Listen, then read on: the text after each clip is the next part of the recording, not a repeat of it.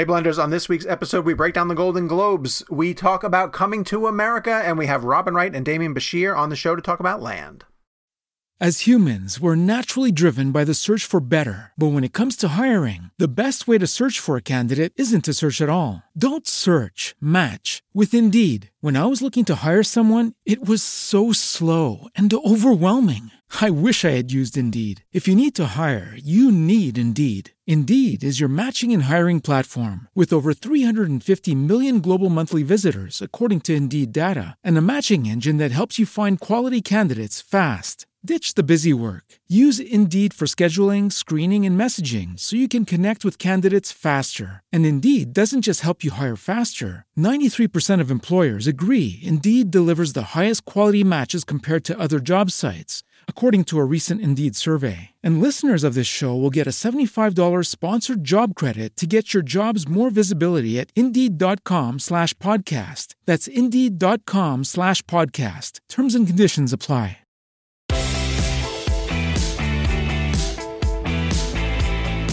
Hello, Blenders, and welcome. Welcome to episode number 155 of Real Blend, a podcast that refuses to record until someone buys us a bottle of Coke.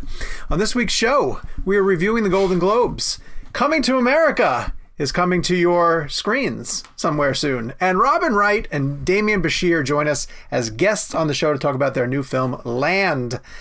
My name is Sean O'Connell, the managing editor at Cinema Blend, and one of the co hosts of the Real Blend podcast, joined as always by Jake Hamilton of Fox 32 in Chicago. Hi, Jakey. How are you? I, I think in a, in a, what is it, 160 episodes, that is the most inside baseball, 155. That is the most inside baseball opening joke. They are all inside Ever. baseball. Yeah, but like this, this joke is in Yeah. reference to not only a conversation that Yeah. we had before we started recording, Yes. but also to a very specific moment that only happened to like a, a certain number of us. Of the, Yeah. like it's like like even I barely get it, and I'm like two thirds of the joke. And the other person is uh, Kevin McCarthy of Fox 5 in Washington, D.C. Hi, Kev. Hi, Sean. I feel like uh, Gabe. I don't know if this is something uh, we should talk about off the air, but I think it'd be a good idea. Since the jokes at the beginning are becoming more and more inside, we should have like a, a um, some type of prize for a listener if they can figure out what it means. Like I don't know what the prize would be, like a shirt or a mug or whatever it would be. But like not every week, maybe once a month, and like some we, and we say it on the show. All right, Sean just made this intro joke Okay. what do you think that means? And Okay. whoever the first person to email it and get it right gets a prize. I'd say this is an off-air discussion. Yeah, I agree. All With you. right, I don't know. I because that that joke. We I- want to don't give think- away some merch. I don't know that anybody would even get that. And like, and, but No, if I don't think somebody, but if somebody actually figured it out, Yeah, yeah. and, and and then we don't say what it is until the next Right. week's episode, Right. and we say, all right, Yeah. did anybody actually get it? And if no one got it, cool. If anyone gets We'll- that joke, I will sign a copy of Release the Snyder Cut. and send it to you. Have, there are oh. people who listen to the show who also might have received a Coke. Okay, all right. So here's what I'll say: we're, we're- no giveaway this week, but I would love for somebody to tweet us if you could figure out what movie Okay. Sean was referencing. We're not going to give you any clues. It is a movie. And there's no prize whatsoever. There- there's no prize. Not this week. Not this but week. But if we can get some traction on this, Yes. so um, Right now, Gabe is going, "Oh God." Can we can we at least just say that the the, the joke you made Yes. is about an award season movie? Oh, yeah. Of course. Okay, That's part That's of why we're we're, gonna we're doing the Globes, and we're going to be doing. Uh oh. What happened? something something fell. Hold on, I'm right back. All right, I'll get to the housekeeping while he's doing that. If you are watching us on YouTube, hello, thank you for watching us. Uh, we get dressed up just for you guys. Go down, hit subscribe, turn on your notifications, and that way you can watch us um, do all of our interviews. In fact, this week, Robin Wright and Demian Bichir will be uh, on video talking to us about their film Land. If you're listening to us where you get your audio podcast needs met, uh, there's a description. Sorry, like I totally flummoxed. There is text in the description of where you were listening to tell you where to go over to the YouTube channel and to join us and to watch us um, visually. And of course, uh, go to youtube.com backslash Real Blend Podcast to follow us there. We also have a premium subscription, uh, bit.ly backslash Real Blend Premium if you want to get Real Blend Premium episodes, which we drop every Monday. We have a weekly poll that we ran last Friday, and in this one we said, okay, this this isn't fair. Uh, Jake, we asked the listeners what is your most anticipated March release, and uh, we included Zack Snyder's Justice League. So I shouldn't even really mention what else was there because um, the Snyder Cut kids found us and made it their mission to drive up the score. So let me just say that out of hold on, now I clicked off of this. There we go. Okay, out of Godzilla versus Kong, Raya and the Last Dragon, and other, what do you think won? Oh, Godzilla. Godzilla. Yeah. yeah, fourteen point okay, eight. I was gonna ask. So I'm assuming Snyder Cut got what, like 80 percent? 77. 77% of the poll. And even if the Snyder Cut community had not found it, I'm pretty sure that of those choices, um, Raya, no, uh, Raya, Raya, Zack Snyder's Justice League probably. I am not, I had some of this fruit that Kevin sent me, and it's got me loopy. Uh, Yeah. So I need to refocus myself before the show That continues. is the the oldest old man phrase you've ever said on this show. I had some Loopy? fruit. I had some fruit, and I'm feeling pretty loopy about it. Pretty loopy. You need Um, a nap, old man? It'd be funny if, if the joke I made on text about what you ate was real Yeah. and I and, and I didn't know it. Would've been And great. yeah. Anyways, Should I also read to them what was This in my show card? is for four people. Um, the others that were mentioned for the March releases, Cherry got a lot of love, and we'll be talking about Cherry as it gets close to the streaming date. Um, remember anything else? Like, oh, a lot of people put in Falcon and the Winter Soldier. Which I guess I, it counts these days. It's a release. I was general about it. It's a release. It's not It's a, movie. I mean, it's going to be. Come on, play by the rules. it's a big pop culture release these days. We're gonna get um, within like a two to three week span the WandaVision finale, uh, the Falcon and Winter Soldier start, Zack Snyder's Justice League. Uh, Raya is going to drop as well too. Have either of you guys seen Raya? We're going to talk about that later in Kevin the show, aren't we? Kevin, Um, yeah. Yeah. Okay, we'll talk about it later in the show. Yeah. Um, I, I turned down the junket after I didn't get invited. and then Cherry. Uh, so that that happens all the time. It's hard hard to participate in something when you don't get invited to it. Uh, and then a film called Land that we have discussed on uh, previous episodes. Beautiful new film from Robin Wright, uh, who's directing it and starring in it and co-starring with Demian Bichir. And they swung by the Real Blend podcast to talk to us about filming out in the wild um, and actors who work with actor directors and Robin Wright uh, and her aspect ratios and her camera lenses. Great, great conversation uh, that we want you guys to get to right now. This is Robin Wright and Demian Bichir talking about their new film, Land. Hi. Hey, Robin, how are you doing? How you guys doing? Good, good to see you again. Thank you for the time. Thanks for You- having us. Demian was talking about how difficult it is to turn over a performance uh, to a director and an editor, and to trust that they're going to pick the best the best performance the actor gave on that day. No, yeah, and, and we were saying that the, the thing that you, you guys be surprised that uh, the thing that Robin has in common with all these heavyweights that you mentioned before is that they do consider y- your input, and you know they listen to whatever you have to say about this take or that take. You know what I mean? We didn't have the luxury of going, you know, for a million takes, which I always prefer to go for very, very, you know, a few takes. And uh, you know, but shooting in 29 days, that that's we we had to move forward fast. And uh, but pretty much, you know, you you trust each other. It's a it's a it's a leap of trust, and uh, and they know, and we know, you know, actor directors. That's what they have. They have this BS radar, so they know when something's off, and we know when something's not there. So let's do another one means we don't have it yet. Yeah. Well, listen, I want to thank both of you for joining the Real Blend podcast. This is a filmmaking focused podcast where you like to dive into technical details of performance and direction. Uh, Robin, I'm going to start with you because the, when I spoke to you for the television junket, one of the things we got into was the was the really unique aspect ratio you shot this film in, and Bobby Bukowski, and uh, you know, a- amazing DP that you have, the one six six to one ratio, um, which is you don't see it as often. It's like it's super tall, very thin bars on the left and right of the screen. I know we discussed it during the television junket, but since this is more of a filmmaking podcast, I was wondering if you can dive a little deeper into the choice of that as a filmmaker and a storyteller. It's such a tall image. Uh, you get so much of the beauty of, of, of the Wyoming setting uh, in in the story. So I wanted to talk to you about that as a filmmaker and storyteller. Uh, well, you nailed it. It's tall is the word. Um, you know, we talked about why not anamorphic. because this feeling is not what you feel like when you're in nature. You feel that. And we needed to see all of it. And that was the only format we were going to achieve that with, right? Where you get, like you say, put the bars on the side, just so the majesty, the epic nature of that place where we shot. I mean, Alberta can't, there's nothing like it. And I just didn't know that we were going to have it translated if we didn't use that ratio.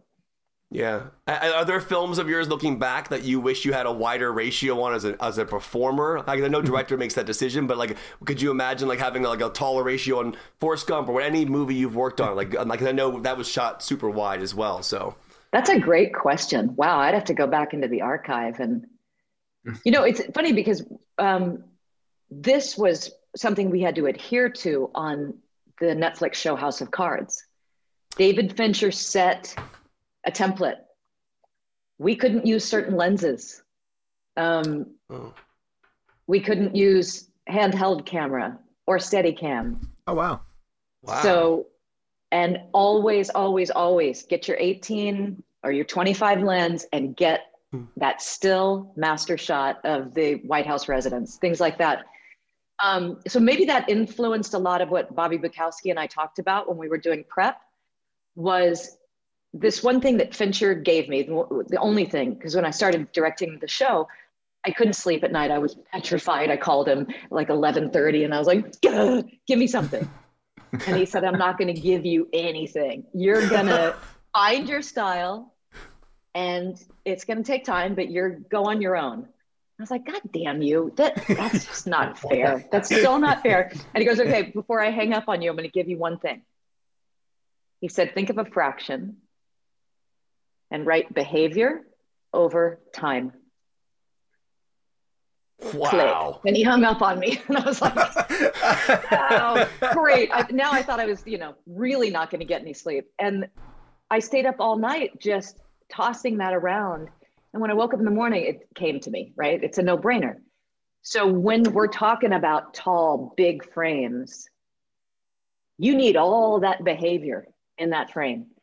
Who cares how long you hold on the shot? That's the time. Mm. If, if you're focused on that behavior and people are leaning in, sit there for five minutes. Wow, that's awesome. Awesome. Thank you for sharing that. It's so cool. for for both of you guys, since you've both had the opportunity to direct, obviously both of you have worked with just legendary directors in your career, and I'm sure that there's a lot of behavior that you've picked up on that you've thought about when you were stepping behind the camera. But what's something that you remembered that you learned what not to do? An important lesson on what not to do when stepping behind the camera for both of you. What's yours, Demian? what not to do? Uh... I don't, I don't, I don't know. I, I don't think there's any rules, you know, of uh, right and wrong. It's just about the feeling you have into it. And the, the film I director, I wrote it myself. So I knew exactly what to do and how and why. And the character that I played, you know, it was, it was like a, uh, very easy to uh, decipher, you know. And um, so the only thing you should never do, I guess, is to go back home without trying something else if you feel that you have to try something else. Hmm. Hmm. Robin, what about you? Was there anything that uh, when you stepped, you're like, okay, I'm, I, I learned this, and, and a director did this, and it ticked me off. Therefore, I'm absolutely not going to do this. Um, well, the, yeah, it's a two part answer because there is one big beef that I've always had being in this industry for over 30 years um, is when a director starts a sentence with the word don't. Mm. just talk about a that's just a killer. You just no you know, you say don't don't move your hands like that when you say that. Well, now I'm just gonna move both my hands because you said that to me. um, there was that that I learned, and I I'm hoping that I can master that as a director to to just give the positives give something active to play Um, because mm. um, that shuts an actor down to say don't do that or when you do that it looks ugly I'm like oh great okay um, mm.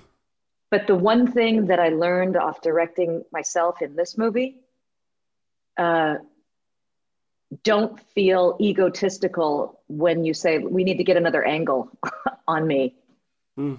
we need to get another take or get the get the other lens out because I need coverage.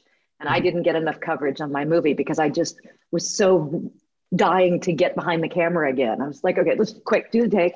And I couldn't wait to be in the director's chair, you know? so I ripped myself off, is what I'm saying. Wow. wow.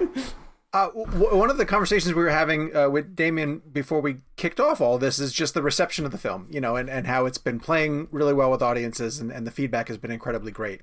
Um, there's something that the three of us do that I find really funny is that whenever we embark on a project, just our own little individual projects, we do like part of it and we immediately share it with each other um, whether it's a chapter of something we've written or you know we're editing something and we immediately want to show it to somebody for feedback. I'm curious for each of you uh, since you've both been filmmakers do you have that compulsion too? Like do you immediately want to like cut some scenes together and show it to a trusted colleague or just someone whose advice you take? Or do you really want to wait till they're done? And especially under the circumstances of this film where you were racing the clock and trying to get it all in did you have opportunities where would you even want to show just like bits of it and sort of ask like is it working? Like what do you think You go first. Absolutely, absolutely. You, you need a great team around you, you know, to make a film.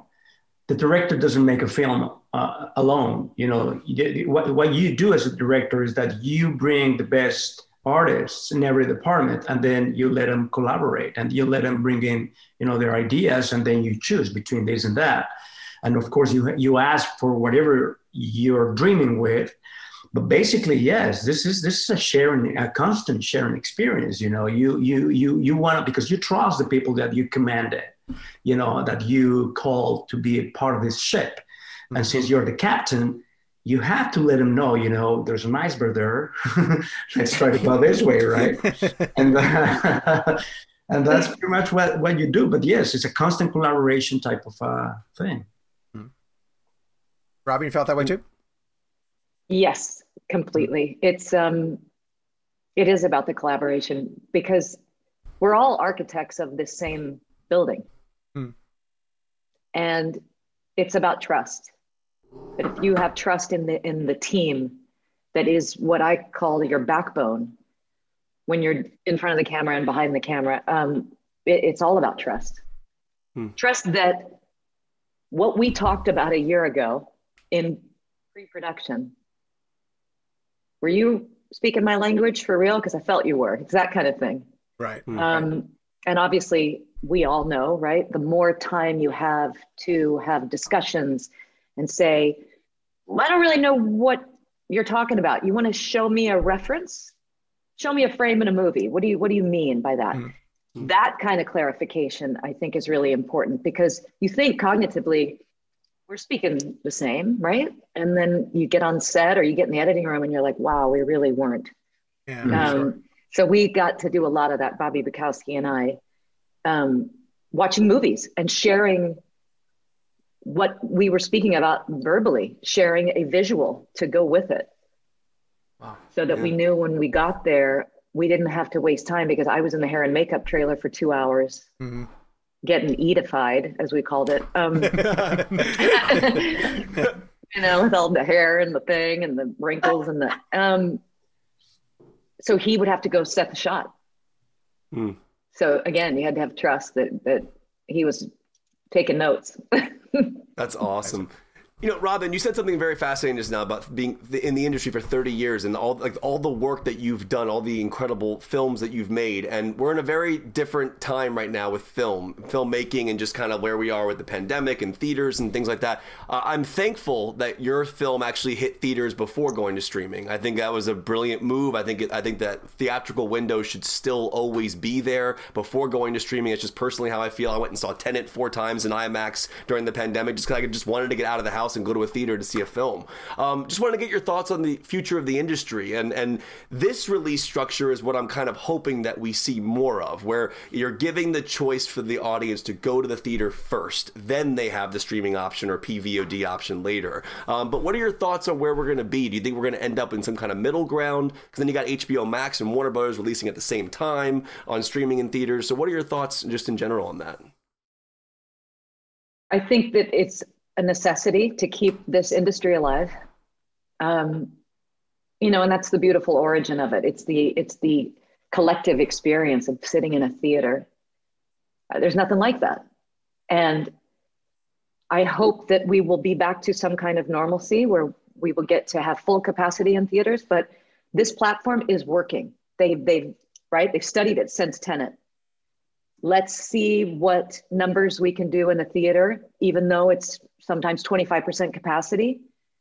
And yes, it's going to segue into PVOD. Um, we're all used to that now anyway. That's the upside.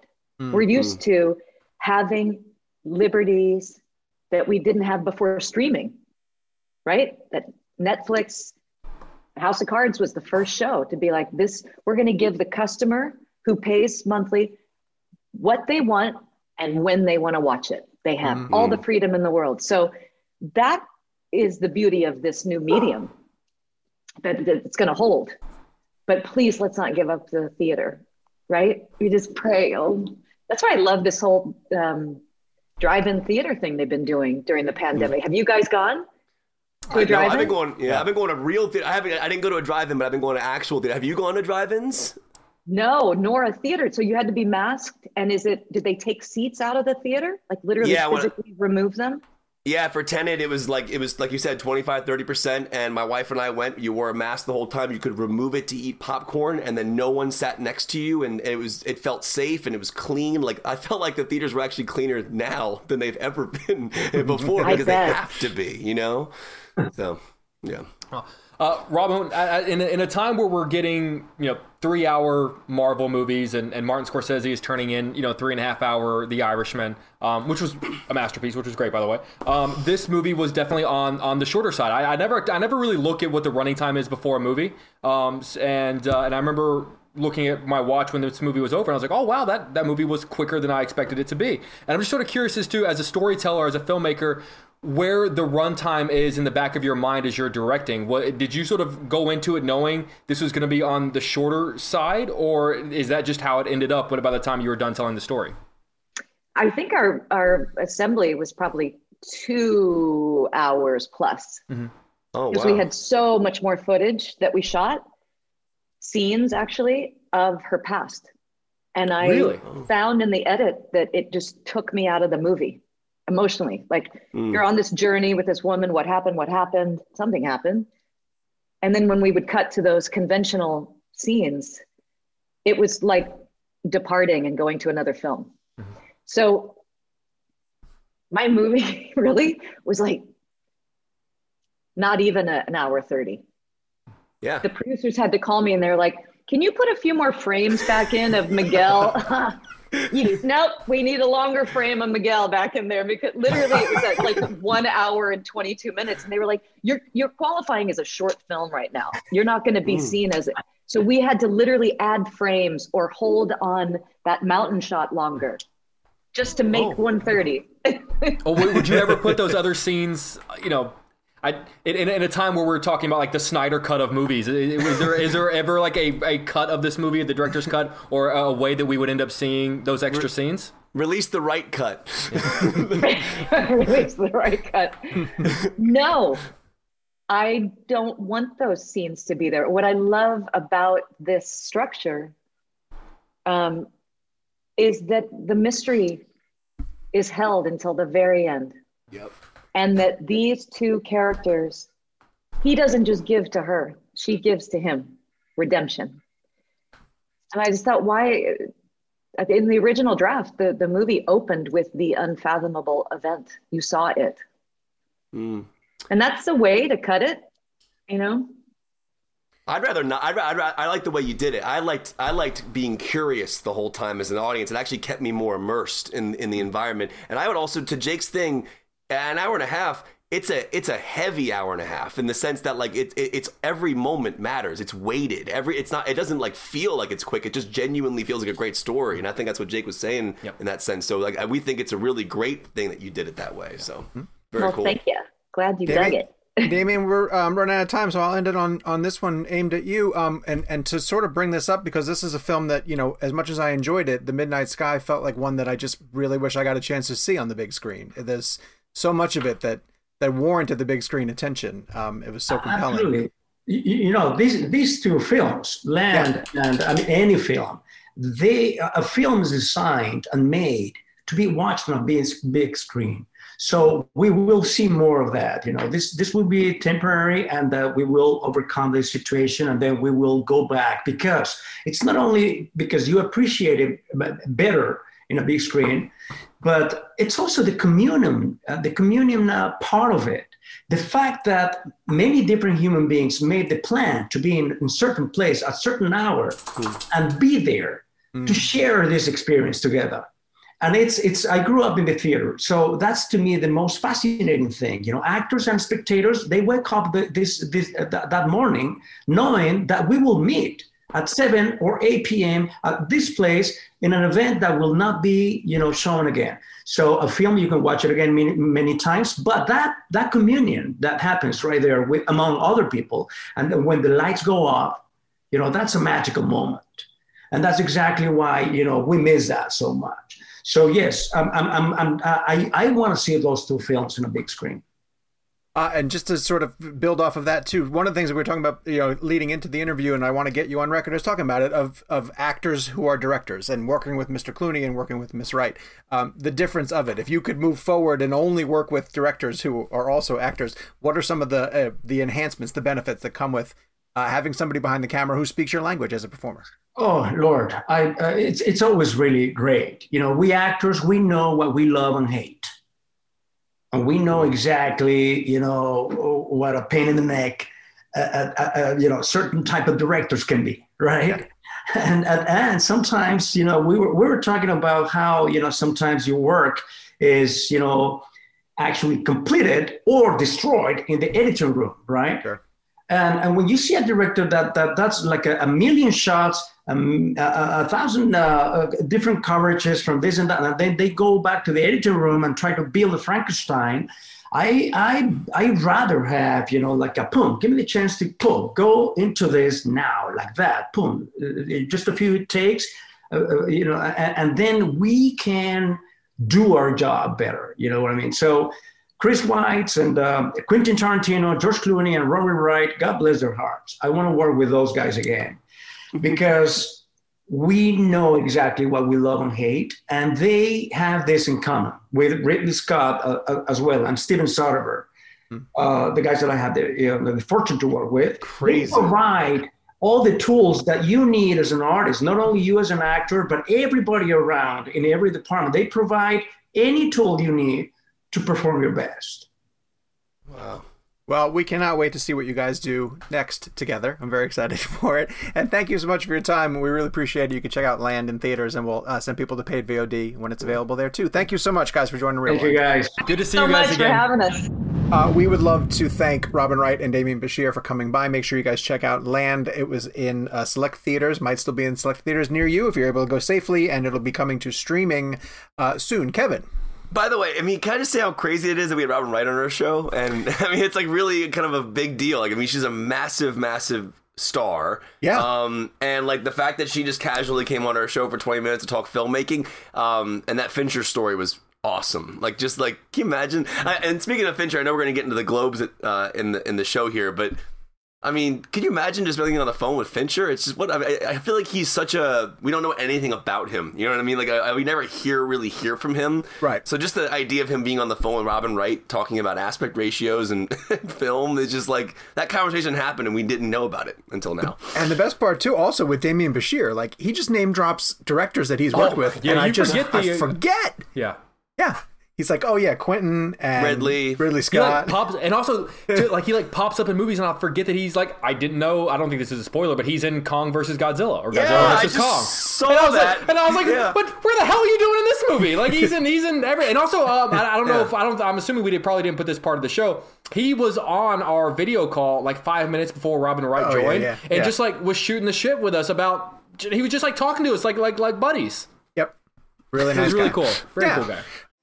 This episode of Real Blend is brought to you by Marvel Strike Force. Marvel Strike Force is a mobile squad RPG that allows you to battle with your favorite team of superheroes and supervillains in a fight to save the universe against threats like Doctor Doom and Apocalypse. Power up your favorite characters and build a team to complete missions, unlock gear and other resources, and even challenge other players in PvP modes such as Alliance War and Arena. New ways to battle with your roster are released regularly, and the meta is constantly evolving. And now you can sign on for Marvel Strike Force's new Deadpool Anniversary event in order to receive a generous gift containing character shards, an anniversary diamond orb, gear, and other great items. Better yet, each week during the Deadpool anniversary, players can complete events and receive even more special rewards and skins. If you want to get in on all the fun of Marvel Strike Force, be sure to use our promo code MAXPOOL, that's M A X P O O L, and thank you to Marvel Strike Force for supporting the show.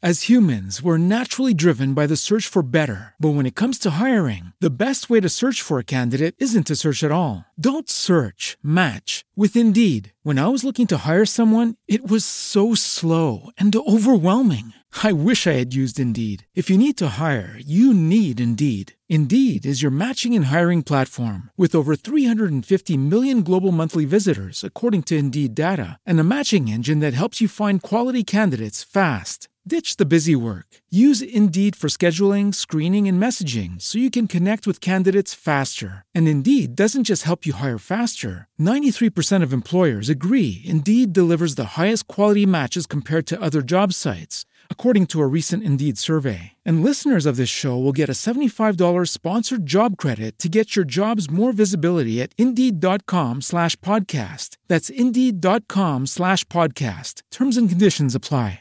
All right, uh, talking points. This is weird. Um, uh, we're going to talk about my book. So my book is out, and it's called Release the Snyder Cut. And yay, we all have copies of it. And Kevin and Lauren did an amazing thing today. They sent me a really nice gift, and I can't thank you guys enough. Uh, for it. So, for, if you're watching us on YouTube, this is the cover of the book. Uh, for people who might be listening for the very first time, hello, welcome. Um, I wrote a book about Zack Snyder's Justice League, which is coming to HBO Max. It drops on March 18th, and this book talks about the fans who uh, fought for three years to get Warner Brothers to change their mind.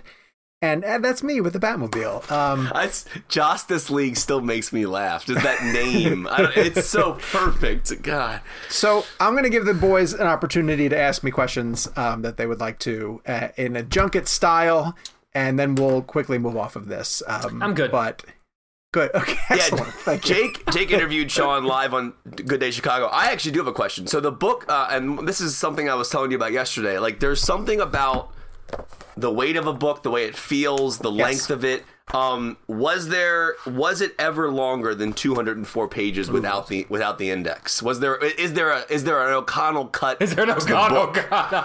There is not. I'll, I'll tell you what. There was a a chapter that I had to pull out completely because after Zach announced that the cut was coming, the chapter didn't make any sense. It was the it was the first chapter in the book, and it was all about an event that took place in Pasadena that was called SnyderCon, um, or it eventually became known as SnyderCon, where he did director's cuts. He showed director's cuts of his movies, and after the BVS director's cut um, screening, he did a Q and A where he essentially laid out what his five film arc was going to be. And it was during the signings after that Q and A that he was recorded on screen for the first time with someone's cell phone camera of saying, "I have a cut of the movie. Uh, it's done. It's just up to Warner Brothers if they're ever going to let us show it." So I used that as a catapult into the story of the Snyder Cut of, hey, here's the time when Zach confirmed that it existed. But him announcing that the cut is now coming made that entire story useless. And what sucked is that I spent months working on the first chapter of the book because it's your first chapter. You want it to be like your first introduction into the story. And then from the time that he announced the cut until the time when I had to turn the manuscript in, I only had like two weeks. And I needed to then come up with a good opening. And I ended up just ripping that whole chapter out. So it would have been a little bit longer. But is there like a is there a science to like knowing how the book's gonna feel with a, n- a number of pages? Like, had you gone like 300 pages, how different? Right. Like, in the sense of like, I, like, does the publisher talk with you about the process of how it's gonna print, how it's gonna feel in the in the in the on the in the customer's hand? And, like, there's something about I don't know. I just always wondered how that works with the with the you publisher. have i'll tell you this is based on my own opinions maybe other people have different experiences you get no communication with the publisher whatsoever. uh, it wasn't until very close to the publishing of the book that I realized it was going to be paperback and not hardcover. I actually thought it was Oh, going to be wow. hardcover. I like the paperback. Yeah, I do kind of like the paperback too. I do too, but who doesn't want a hardcover, right? Sure. Like, and something about holding it now, like, I wish I had more pages. It feels No, I like it. It feels thin, right? Like No, it I'm holding doesn't. up. I'm holding up. This is uh, Says the guy who reads Stephen King. yeah. This is the Stan Lee uh, biography that just released recently, and I'm about to dive into it. And it is 400 pages, roughly, with all the Yeah, stuff. but Stan Lee's story. This is this is a story that took place over just a few years. it is. and and and and this is this is this is leading up to the film. Yes. Like had the film come out and like already come out, you could have added like more to it with the completion of the movie. But this is literally the story about how it got released. It is. So, But it's not gonna be. yeah, it doesn't. Yeah. I'll tell you one other thing too. Um, when you're writing a chapter, a, a major concern of yours is that the longer it is, and maybe I need to get over this. The longer it is, the less interesting. Like I have a hard time maintaining someone's interest over the course of that. Like I would be big into like breaking it up into multiple segments or just making chapters shorter. But now that I see it laid out in pages, like some of these chapters are five to six to seven pages long, right? And I don't know if that's too long or too short. I have no idea. I've never seen it before. So, So I, I got a book delivered the other the, yesterday with my Snyder Cut book. Yeah. Uh, by Derek Derek DelGaudio, the guy who did In and of Itself. Nice. His book is only 235 pages. okay. Then I guess that's kind of average. I actually think that we are in a time period where shorter books make sense because I think that our society. I mean, think about Twitter, for example. Yeah. we get stories in 180 characters. Like, I, I, I genuinely do feel that we are in a time now where, like, this is such a like. If I pick this up, I'd go, "Oh man, I could knock this out in a you know a couple days." And like, like, I, like if I have a daunting 700 page book in front of me, there's Sure. a mental block that makes me like, ah. I don't know if I want to dive that into that. You know what Sure. I mean? So Yeah. for me, it's it's it's perfect. well, thank you. I, I always thought, by the way, I thought your publisher's name was Applesauce until I got the book. By the way, I really did. I, I I don't think I realized it was applause until All right, just Tracy like, Morgan, and the winner is Sal. Look, I got Superman and Batman on the spine. That's what I love about it. The, the Wait. bat. Oh, and uh, Aquaman's on my spine, He is Also- there too. Yes. and a little bit of Wonder Woman. A And bit. you interviewed Snyder for the book, by the way. People need to understand this. Like, there's an interview with Zack Snyder in this book, which There is. is. really cool. Um, place it's- it- after the yeah, cut was announced. right. So, he got to go in depth about that. I Jake, have a you question for you. Yes. Sure. Um. So March first, we're recording on March third. March first was the day that the book actually came out. yes. Um. And we've kind of.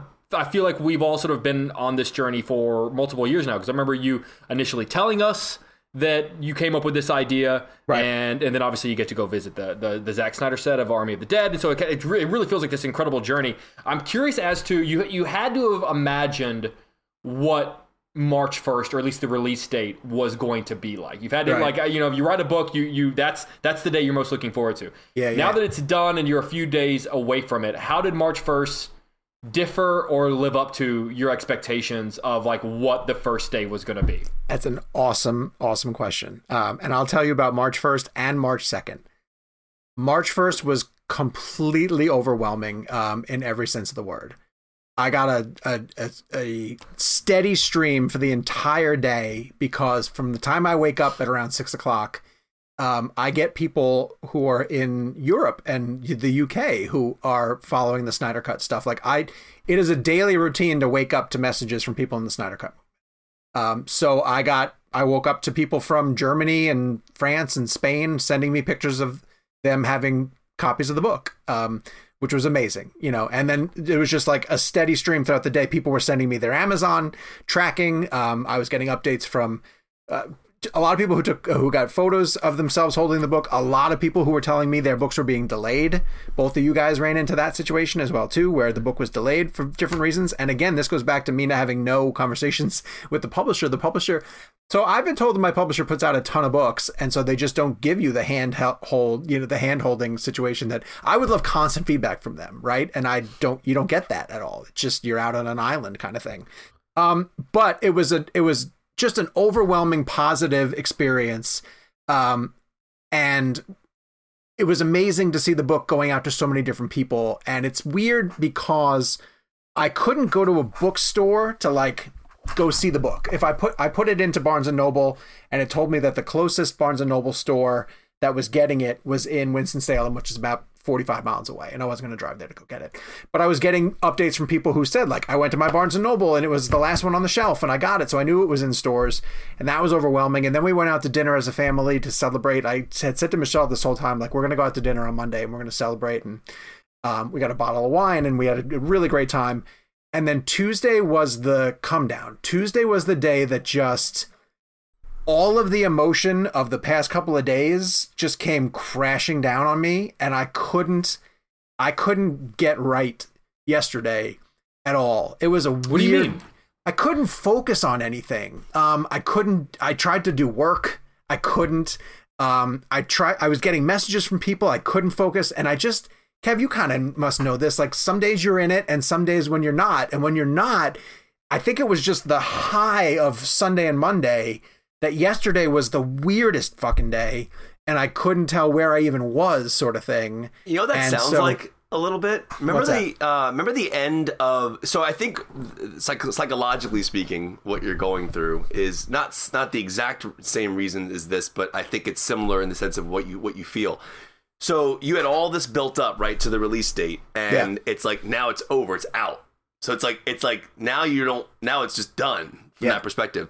Remember the scene in Soul when he plays the show Yeah. and then he walks outside and he goes, "Oh, okay." And like he thought that was going to be like the biggest thing ever, Yep. which it was great. But at the end of the day, like his life goes on after that moment. But your le- your whole mind is like, "Oh, I'm leading up to March 1st," and then it's like, you know what? I'm, I don't know if I'm making the right comparison. No, you here. are nailing it. Do you know what You're I'm saying? it. Like how he felt at the end of that movie. It was like not that like because his was more about the dream of like playing with that musician and like that was gonna be the pinnacle for everything. And but it was but it's weird because leading up to that moment, that's the one goal you're focusing on, and then once Yep. you reach it, or Jake, I feel like it's similar to like when we have an interview we're really Mm-hmm. looking forward to, and then it ends and it goes really well, and you go, oh.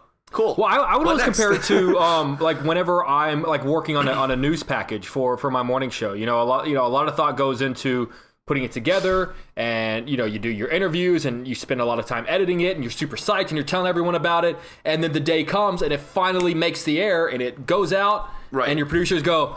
Thanks, Jake. That was great. Coming up next Yeah. on Good Day Chicago, and that's it's just like how it goes. Yeah. What? And then, and then you, your your boss is texting you like, "Hey, what do you got tomorrow? I need to know for the teases." And you're just like, Yeah. all of this work that you put in went into like three minutes for it to, you know, like, and then and then uh, to like there is a degree of like you come crashing down. Where you're like, well, like there's that. Okay, That's it. in our society where everybody truly is on to the next thing, like you guys are right that this has been a two year journey, right? And, yeah, now it's out. And part of me feels like Monday was was it, right? And now like no one will ever talk about this again. But see, like the di- the difference is the movie hasn't come out yet. So you actually have a unique situation where your book's going to have legs in the It sense could. that like books do have legs, but like in the sense that like okay, your book's out, and then now you have 18 days, 17 days until the movie comes out. Then the then the movie comes out. Then people are gonna. Then people who didn't even know about the Snyder Cut movement who find it on HBO Max. What is the Snyder Cut? Oh, Yeah. there's a whole book about it. Cool. And then they go back and find it. I think your book's gonna have a a, a longevity to it. Uh, Yeah. But, but but the release of it is the the actual fact that it's out now. That's the crash down that you're feeling. Is like Yep. oh I need a just- lis- I need a listener to start a ReelBlend out of context uh, Twitter account and just put books have legs, Kevin McCarthy. Sandwiches are a feeling. sandwiches are appealing. I know, Sh- Sean. Sean, to your point, I, I- I think actually, I think it's almost the opposite of what you're saying because it's not that um, people aren't talking about it anymore. I would say that it's just that you don't really have as much to talk about anymore because your process is over. But now everyone else is talking about it because because before no one really knew what was going to be in the book or no one you know so no one else I'd argue is really talking about it now. Everyone else is talking about it because it's in their hands. Like you said in your post, it's theirs now. It's not yours anymore. So I think that what you're feeling is just that you You can't do anything else about it it anymore. Yeah. like there's no, there's nothing more for you to say. I know. Wait, it's been I have one more question before we move on. How Yeah. the hell did you not know that you were releasing it on Zack Snyder's birthday until the day before? well, How is literally, that possible? the book was supposed to come out February 15th.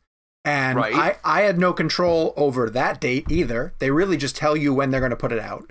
Um, and then I had no control over the delay. They they just moved it to March 1st on me without telling me anything about it. And, they, and you never happened to be- realized it was the day his birthday of his. It's so. I what a realized it shortly after they told me, and then someone said like, "Oh, that's Snyder's birthday," kind of thing. But I've I had no input into the days that it was coming out. That's the craziest coincidence I've ever heard in my entire life. That's a huge one, and so is the fact that the Snyder Cut movie is coming out in March. Also, like, I mean, that's even, the point of the first chapter. And Yeah, even when I wasn't, yeah, yeah, yeah, everything, everything happening for a reason. Even when they knew that Snyder's movie was coming out, you know, in 2021 of some point, and HBO Max wouldn't tell us when it was.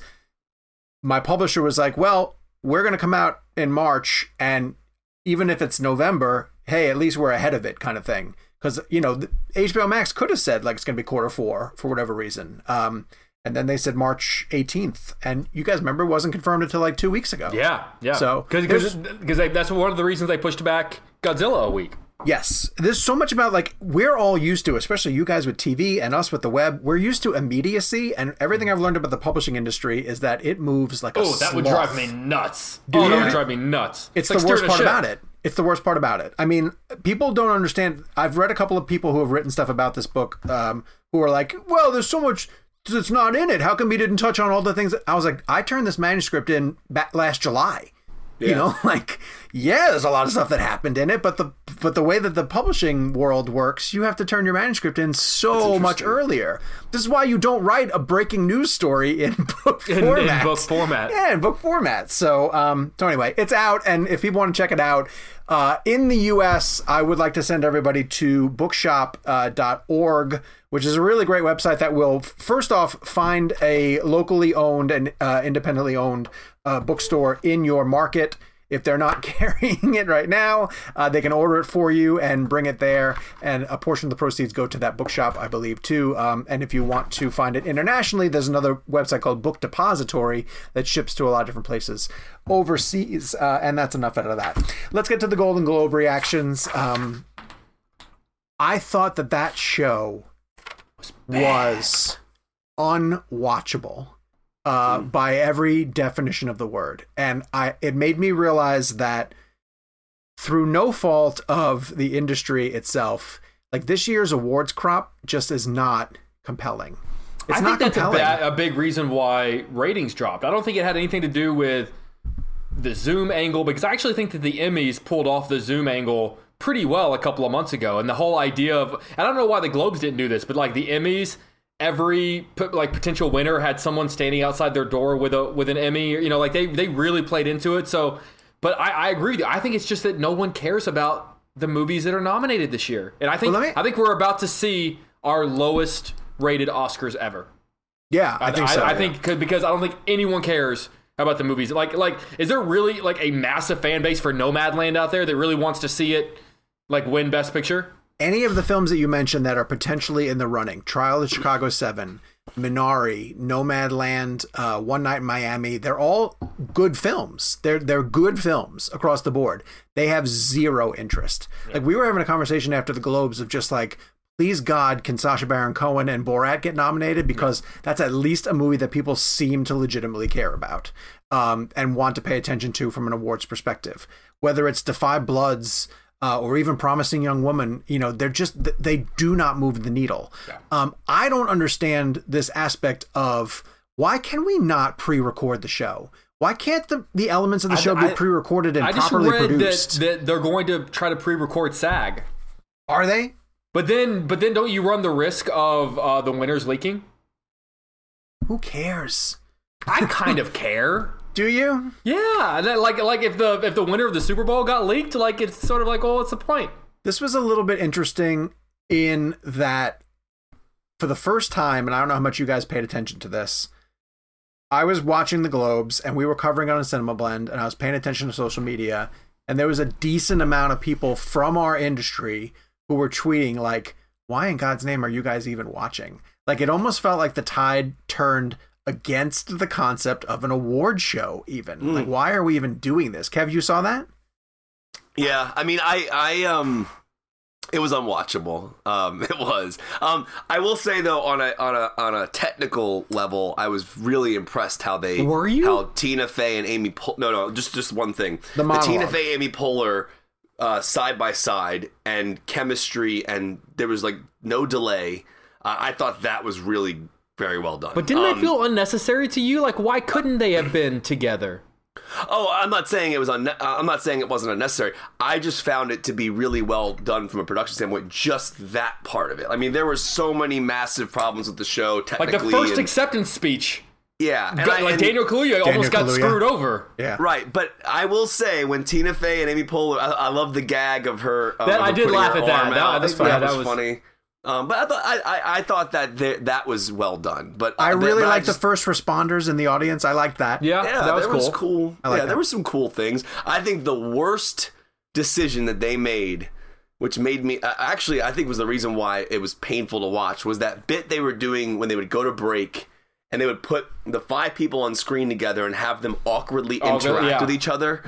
And like they were like, and none of them wanted to do it. Yeah, They and were well, none of them just- seemed to really know what was going on. they it were was like, just "Hello, yeah. hi, yeah." It was It, that, that was so painful. Like it actually made me cringe. Like I wanted to turn my TV off. I in the first time in my like I think in years I went to bed in the middle of it.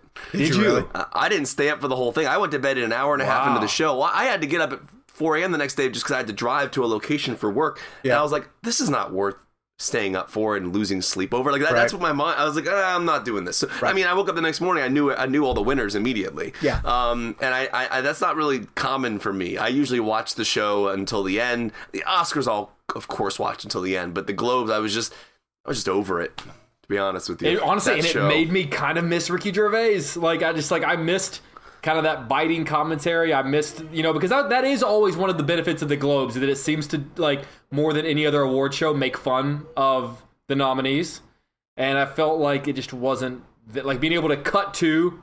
And like you know, like make fun of celebrity, and then camera cuts to that celebrity Sure, being sure. made fun of. I Yeah. miss that. I miss that a lot. I just don't know. I don't know why we need award shows. I'm really starting to feel that way. I don't get it. That's that's I, think mean, that's that's, a little like, yeah. That's a, that's a, yeah. That's a reach. Like that's that would be like someone coming to you, Sean, and being like, "Why do we need sports?" Like they're Um, fun. Like you are they think? like yes? you think? No, Oh, I love the. I love watching the Globes. Yeah, and I love, love award the shows. I do. Now, I, I'm, I, yeah, I, I think that's a bit of a I'm reach. to losing say. interest. I'm losing I'll interest. say though, but like that, but Sean's not wrong in the sense of like every award show is down. The But you Grammys are cared so much the more last Emmys- year. Oh, it's not that we don't. It's not that I don't care. It's just that, like in this particular, uh, I'm not with Sean on that. I actually like the the award season. I, I mean, I watch. You know, when I when it comes to the Globes and the Oscars, I watch all the pre-shows, all the red carpet stuff. I mean, it's a whole. It's like a sporting event. I mean, that whole day I was watching Globes coverage and and uh, the Zoom interviews that you know E and and uh, whatever this network that aired the show um, was it NBC? I don't NBC? NBC. Yeah, so I, I, I for me, uh, it was just the production of the show. Aside from I think the Amy Poehler, Tina Fey delay bit, which I actually thought worked really well. Um, it was just it was just unwatchable. But it was also like like I saw some tweet about this. Like we uh, we've known since last year that we're in the middle of a pandemic. How did this not get Yeah. sorted out? Technically better. Yeah. Like, how was it not designed better? Like, I, I I kept thinking to myself, who was the person who came up with the idea to have those nominees on screen interacting every commercial break. It was that was honestly one of the most pain. I felt so bad. Did you see the one with Odenkirk? Odenkirk was trying to like get everyone to talk at one point. and it was just yeah, really, yeah. just I just felt like what do they what do they say to the celebrities? Hey, just have a normal conversation, and we're gonna we're gonna bring you on the air here. It was like really awkward. It was extremely awkward. But but I think a big part of it is that we just don't like any of the movies or love any of them because I mean keep keep in mind, take take us back to this time last year. We were talking about you know Once Upon a Time in Hollywood and the like like like Brad Pitt was up against Al Pacino, was up against Anthony Hopkins, was up against Joe Pesci, and and we were super jacked that Brad was going to win his first Oscar, and like the the Joker was a part of the conversation, and and was Joaquin Phoenix going to finally win? Like it was just so much more ex- like this time last year we were all so jacked, and now it's sort of like eh. Like That's also a sign of the times, though. We're, I mean, we're we're clearly in a very different world, but the, the, at the same time, there are a lot of films that I loved on that list. I mean, Promising Young Woman was brilliant. I mean, there are there are some. Mank, are you as excited? Yeah, and uh, I would love if Soul. Carey Mulligan won her like won her Oscar. That'd be great. But like, are you as jacked about any of the awards as you were about Brad winning his first Oscar last year? Well, Tenet's not up, so no. Like, like the That's film saying. that I but like the movies that we loved love. last year were up. Yeah. Yeah, like this year. I mean, listen, I love Soul, and I and I was telling someone this the other day. I think that when it comes to Soul and Minari, I think they were. Uh, what what is the what did the word? Uh, uh, um, Daniel Kaluuya say, "You're doing me dirty." Yeah. Like I feel like those yeah, films yeah. did not get the proper. Like I almost felt like winning animated, winning foreign language film, were did a disservice to those films. And I, Yeah. and what I what I say by that, I mean by that is Minari is clearly an American No, film. yeah. Why? Why is it in? I don't- but it even make you know what? Critics' any Choice did it sense. too. It It's in, it's in the Critics' Choice foreign language. Minari is an American film by an American filmmaker. Um, I, I, uh, um, but but going back to uh, the animated series, like like watching Soul win Best Animated Feature and not even be nominated, and, and, I, I get the Golden Globes rules. Just made me it made me feel like. Like they almost like it almost like diminished the film a little bit for me from the from from an audience perspective. Like it, they, those two films, or which are two of the best films of the year, weren't even competing in the major categories. Right. Um, and then I mean I don't know if we're going to get into are we going through who won or just having a general conversation? Just general about it? conversation. But if there's a topic you want to get into, I'd like us The to Andra- discuss like yeah. frontrunners eventually. Well, the Moving Andra Day forward. thing was was uh, was surprising. I was Um, that- genuinely shocked. So was she. Yeah. it's a bad movie. it's- It's a really but bad she's film, great. But like, I- I wasn't- great. yeah. And did you it. know that she? I didn't realize this. She's the first black woman to win that category since Whoopi Goldberg won for The Color Purple. Oh my god! Wow. Like Really? I think then- I think that's 35 years. I think like it's it's crazy. It's a crazy statistic. And then Chloe was the second director in, in the 80s plus year history of the Globes Second to win. female director. And then Yeah. Barbra Streisand won in 83 for Yentl, right? So Okay. um, I, the Andra Day one was, that's the one that I was like surprised by because at the end of the day, no pun intended, um, her her performance is phenomenal. But that's a really bad movie. it's a really bad. But this is also film. the organization that nominated music for Best Picture. True. Well, but let's talk about that category for a second then, because Carey Mulligan is, I would assume, getting a lot of attention. yeah. We watched Nomadland on Saturday morning because Michelle hadn't seen it yet and she wanted to watch it. And I'm, I was reminded, I, and I think I'm severely underrating Nomadland. Like it truly is a phenomenally made film. It's it's, good. very subtle, and it's very low key, but it is extremely, extremely well made. I think Jake and I have the same problem. David Strathairn ruins that film for me. I think he, he, takes- just he, ta- he does take me out of it, and honestly, and I prefer scene chewing. Like I prefer Daniel Kaluuya and Judas and the Black Messiah over the subtlety of. But I think Frances, and Frances Carrie, so I think they split the vote, and that's good. why I went to Andra Day. Or or Frances or or or or, uh, or Kirby and Mulligan. I- I don't, I don't think Kirby's getting the support. That, I think I think she's a surefire nominee, but I don't think she's. and Viola. So it almost feels like you know there are some strong contenders pulling a lot of votes away. Yes. So Andra won because because all because the votes were so split between the four, probably. Maybe. Because and what's interesting about Nomadland is the whole bit of Nomadland is that you're supposed to believe that she's living this lifestyle, which she was for real. Like, I mean, she was traveling around for months, and I think it was seven states and shot over four months, whatever it was. Um, so she was living in a car and everything. I mean, what you're seeing was pretty much method acting, right? To a point. it But- feels but- documentary style. but the issue I have with the film is once you settle into the suspension of disbelief and you believe that Frances McDormand is living this lifestyle, it when Strathairn shows up, it I literally went, "Oh, it's the guy from Good Night, Good Luck." yeah. Oh, oh, I'm watching a movie. Oh, Yeah, yeah, yeah, yeah, yeah. yeah. Like, I, I, I just feel like that was a weird decision. Like, I feel like that decision, like, from a storytelling standpoint, once you're that deep in the story, I know they meet Yeah. him early on, but when you're once you're that deep in the in the belief of what you're watching, like little things like that, I think it's as a director, It would be a little bit like if Kevin Hart showed up in One Night in Miami.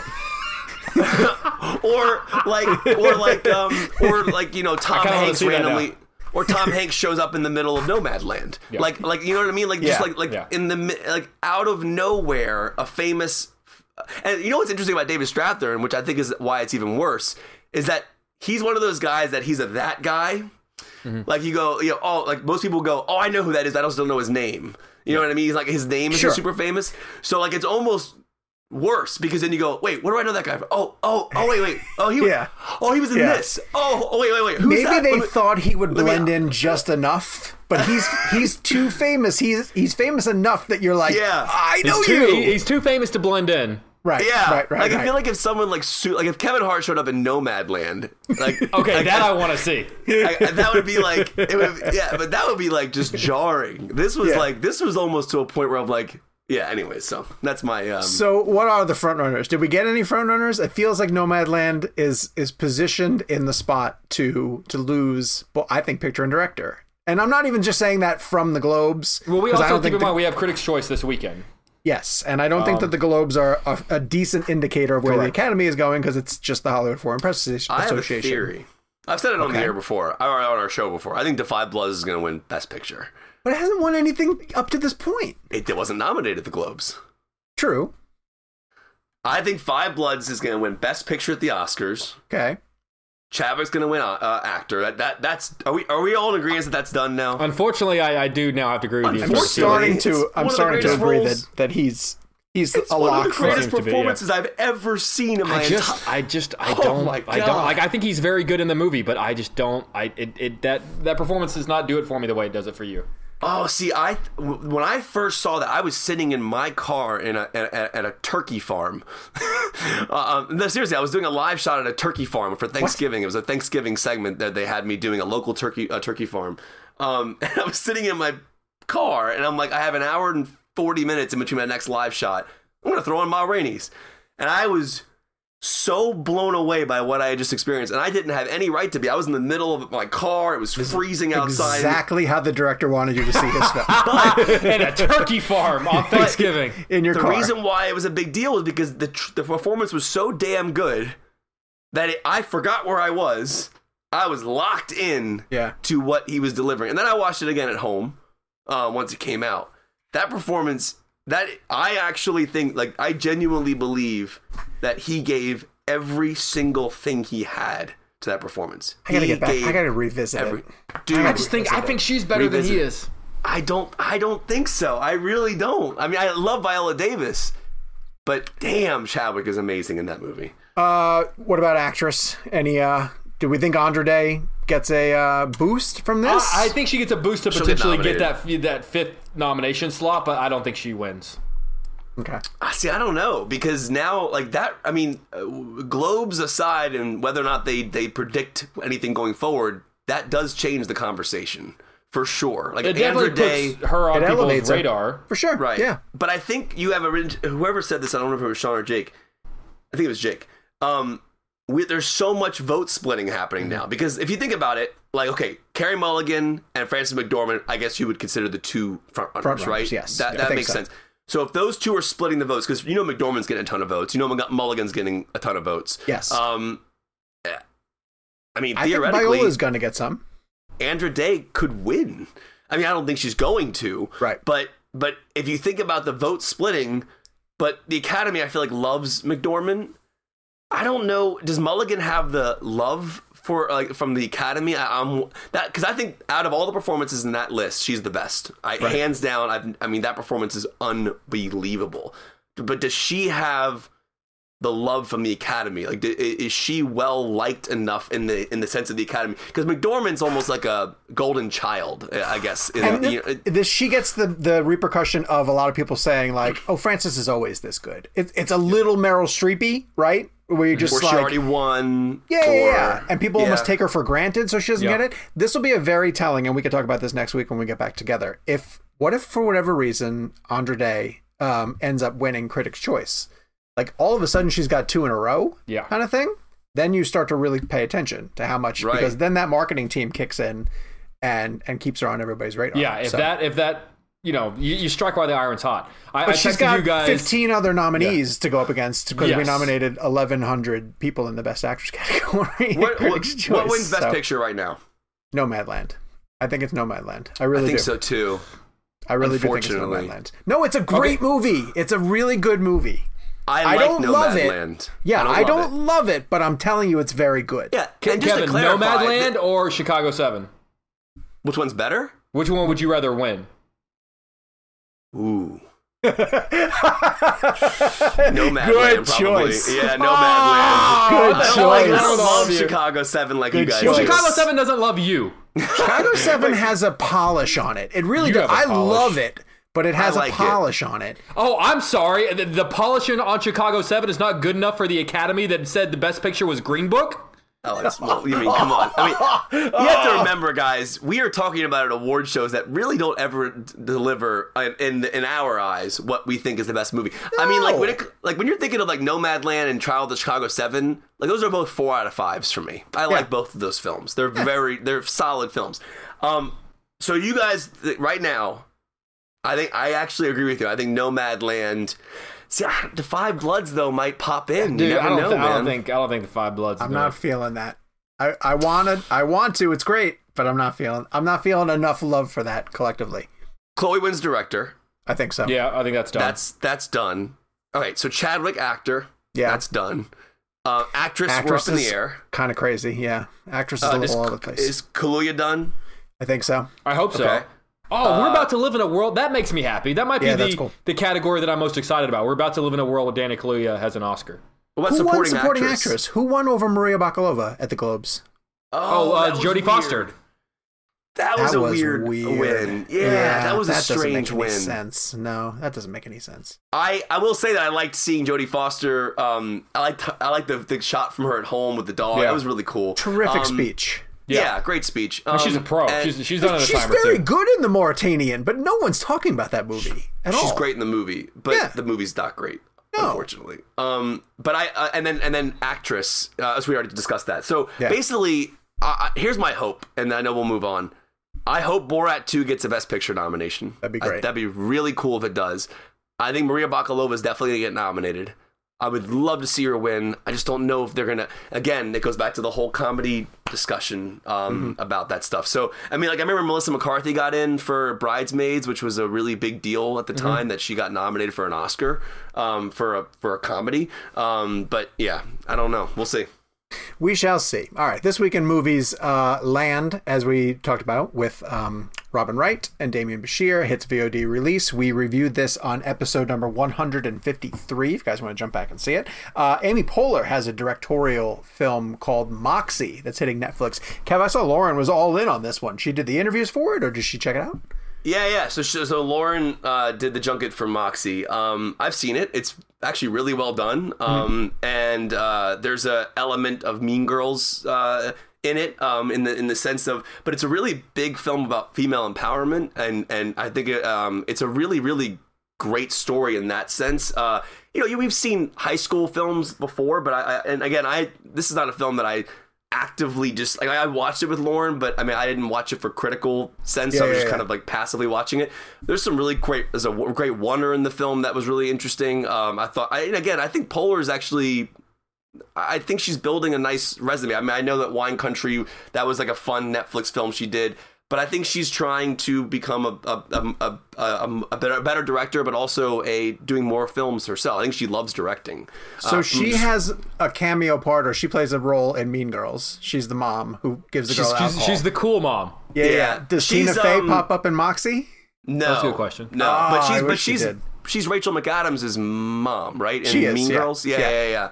Um, no, but I mean, from what I saw of it, I really enjoyed it. Um, it it's it's definitely a young adult audience uh, Okay. for sure, and uh, it's right fits right into the films that Lauren covers, and um, because got she's that been market covering a lot down, of stuff. man. She's got that market down. Lauren's got that whole young adult market down. Like she did Behind Her Eyes, which became a big hit for Netflix. And then what's the other one? Did you guys see the, the Taylor Swift tweet about Ginny Ginny in Georgia, whatever that show is? Yeah. Look Yeah. up this story later on. It's pretty wild. Okay. Yeah. Uh, either of you see Boss Level on Hulu? No, but I've heard. But I love Joe Carnahan, and I want to see it, and I've heard good things. I have heard really good things about that also, and I'm a little bit surprised that they didn't tease it out because I thought that it was. I want to say that it played at a festival somewhere and did really well. It's um, what's his face, Frank Grillo, right? And Mel Okay. Gibson. I will check that out for sure. It's on Hulu um, and hitting this Friday. Uh, Boogie. It's a basketball film. Anyone seen Boogie? We did the junket. Lauren actually watched Boogie the other day. Did you? Um, yeah, because Lauren did the junket for that one too, and I saw about 15, 20 minutes of it. The director's from the DC area.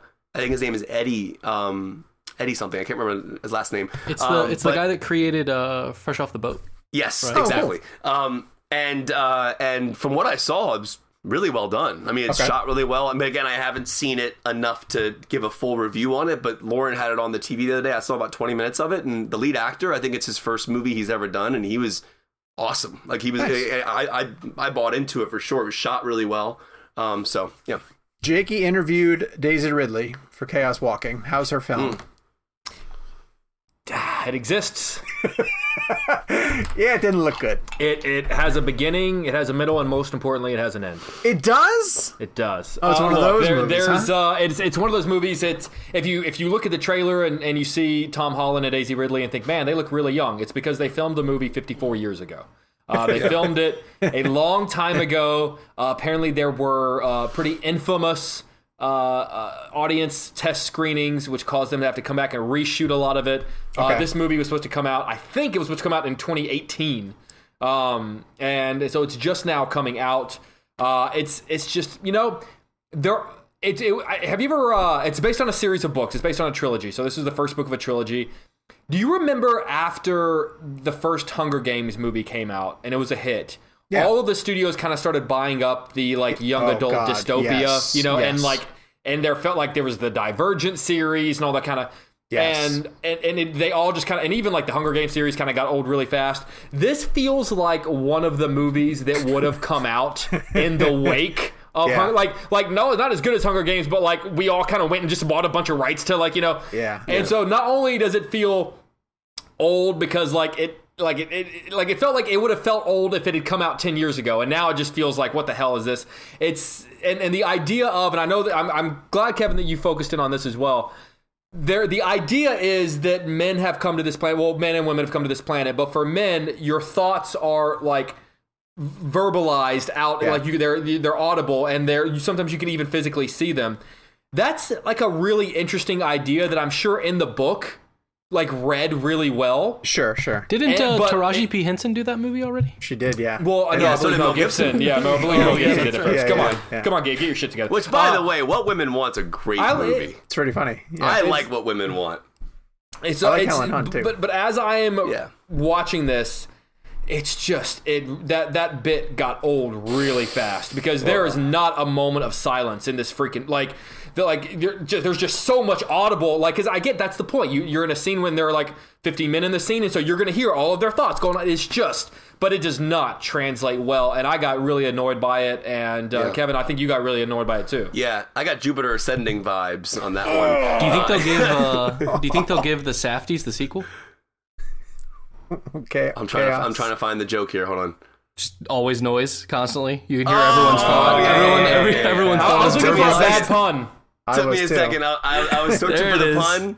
Wait, hold was- on. I have to not to drill down on Chaos Walking because it's clearly not a movie we want to focus on. Is there a story beyond the gimmick? Is there a villain? Is there a mission? what oh, oh, oh God, Demian Bichir is in it That's right. no, he's It's actually a pretty stacked cast. Like the like the villain is is uh, Mads Mikkelsen.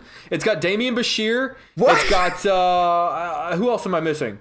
Oh, it's got um. Kate uh, Winslet. who- who's the incredible actress uh, from Widows and uh, Bad Times at the El Royale? Dakota Johnson. No, she. Oh, she, uh, Cynthia Erivo. Cynthia oh, Erivo. She's in it. Uh, oh, it's it's it's a pretty stacked cast. Wow, And that's- so, uh, that's th- yeah, like, like so, Daisy Ridley is a surviving, uh, I guess, person that, that crashes onto the planet and sees Yeah. that there's there's already a civilization there that that showed up years ago, and they've divided up into factions, and it's it's it's a whole deal. I don't want to ruin it. What's for anyone. crazy about the reshoots, by the way, they sh- they shot the movie in 2017, and then Daisy Ridley and Tom Holland both went off, and like I think I know Daisy Ridley for sure finished Rise of Skywalker before she came back and shot the rest of this. So like it's really kind of crazy if you think about the time frame of it, because like she's shooting. So if you think about it, she shot Force Awakens, right, and then she Mm-hmm. shot this, I think, then Jedi, then Skywalker, then came back and did this. I think. Um, either she may have done it after Jedi, but she did it. She did it. Definitely did it after um, Skywalker, which is insane. Um, Last remember night talking- when yeah. when Michelle went to bed, uh, um, I stayed downstairs and I had Disney Plus on, and I put on The Rise of Skywalker, and I watched the last. I watched the last twenty five minutes. Ugh. That movie is a piece of shit. no, it's not. You're so Dude, insane. That man. movie it's is a not piece of bad. shit. It's I like. Rise of Skywalker. Dude, it is so bad. It's so bad. She has an I am Iron Man moment. Like I have no idea how they went back and refilmed and gave her. She even pauses the way Downey does, where he does the and I am Iron Man and snaps. but she does I am all the Jedi. She puts her hands together. I don't know how they did that. They had to share the scripts with each other. It's so bad. It's unwatchable. I'm sorry. It's terrible. All right. Uh, Disney has Raya and the Last Dragon coming out. Kev, I know you uh, watched some of this. I have not been able to watch any of it yet, but all of the buzz around this movie is that it's incredibly good. Um, and I cannot get excited to watch it. Nothing about the previews makes me excited to watch it. It feels like a like one of those weird one-off Disney animation ones, like a Treasure Planet or something, where you're just like, "What is going on? What is I this like movie?" Treasure Planet. Oh, I don't. I barely remember it. But someone There's a great uh, Goo Goo Doll song. Someone on our staff said that they loved it more than. First off, this girl Samantha, who is a diehard Disney fan, said it's her favorite Disney animated film ever, ever. She said of all time, and said it's better than Moana, which I think Moana is a Oh, tremendous Moana. film. Moana's great, and she said it's better than that. So I don't know. I'm going in with high expectations uh, based on this, and my expectations are higher than they are for our last film this week in movies, Coming to America. Now, I'll go first because uh, the boys went and they don't love it, uh, and I went in with very low expectations, and I liked it a little bit more than they do. Um, but it is a it's just a missed opportunity. Like I just feel really bad for it. Um, it's it took a really long time to get this sequel made, and I don't get why they made it. Um, it's a it's a lot of recycled jokes. It's it's basically the big beats from the from the first movie. The the notion of coming to America, I think I think he, I think they're in America for 15 minutes tops. It's mostly set back in the in the African kingdom. Um, I admire Craig Brewer. I, I think he's a really good filmmaker. I like his movies. Um, I think there are some funny bits, but again, they're funny because they were funny in the first movie. The barbershop bit still works. Uh, the chemistry between Arsenio and, and Eddie Murphy still works. But I didn't watch it to, to, to do the comparison to Borat 2. When we got Borat 2, I was like, who the hell needs this? What are we doing? You're really doing another Borat movie? And then I laughed until I fell off my couch um, coming to America, I was like, ah, are we really? Do we have to? And that's how I felt the whole time watching it. I was just like, oh, this isn't. So it, it is what it is. It's going to be on Amazon. You know, you don't have to go out of your way to sort of see it. I think people have going with low expectations. It'll be okay, but I don't necessarily. Either you guys feel like defending it more than I have. I mean, I, I, I think the original Coming to America, it's 33 years old. I still think it's one of the funniest comedies ever made, and the jokes still land. A lot of the jokes still land. Um, the the jokes in this sequel, it uh, there a lot of them are just kind of reflective of like trends right now, and you know, like like you know, uh, Prince Hakeem trying to figure out like what the cool words are to say with his kids, and like that word, like whatever that cool phrase is and you know, and then and then the daughter, yeah, then the daughter's being like, "Oh, dad, no one says that anymore." But like in in thirty years, thirty three years, like that joke's not gonna like no one's gonna remember what that like. There's nothing about this movie that's going. I mean, one, it's not really that funny now, but there's nothing about it that's gonna age well or be that funny in thirty three years, which just makes you wonder then why. Ma- Like it took you 33, like you've made like 18 different Beverly Hills cops and and two nutty professors, and like it took you 33 years to come up with like this. This is this is what we waited 33 years for. Like I Yeah. just wish you'd. It's you know I just wish they just left it alone. Also, find it interesting too that we've seen plenty of examples. Like, I'll go back to Bad Boys for Life. Like, that's a franchise that didn't need to be revived. You know, even if you're getting the original stars back, but they figured out a way to make it relevant. It's still it was exciting and funny and good. So I'm not saying that you can't revive these mm-hmm. properties. You absolutely can. Um, Kev, I know a huge problem with yours is the R rating and the fact that it's just sort of softened its humor. Yeah, I also feel like this is like one of those films that's really hard to review because it's so lukewarm. Like it's not like it, it, it's. I wouldn't call it horrible, and it's definitely not great.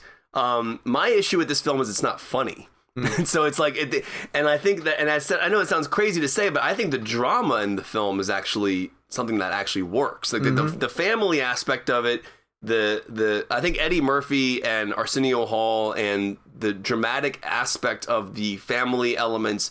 That stuff worked. Also, the production value on this thing is insane. Like it's a good. really large scale film, um, and you could tell they put a lot of work into it in that sense. It's just not funny, and that's the problem. Is like like at the end of the day, like some of the best bits in the first Coming to America needed the F word. Mm. I'm sorry, but like when he walks outside in the first Coming to America and like talks to New York, and that guy yells, Hello, F my you," neighbors. right. That's whole. That's what my favorite. That's my favorite joke in the whole Coming to America film, the first Yeah. one, and then the barbershop humor and things like that. It felt restricted, and I get why, and I understand the the thought process on the R and the 13, and I don't think that you know, I don't think you need an R rating to be funny, but because of the tone set from the first one, Yeah. You just expect to be in that world again. Uh, and it does feel a bit sanitized, but at the same time, PG 13 can be very. uh, Nutty, Nutty Professor is PG 13. It's one of the funniest movies of all time. Mrs. Doubtfire, one of the funniest movies of all time. I don't Like, think Barb mean, and Star is R rated, is it? That is R, I think. Oh, Wait, is maybe it? I'm wrong. I mean, I could be wrong. Uh, I think it's R. It Yeah. has to be. Does I'm, it? I'm almost.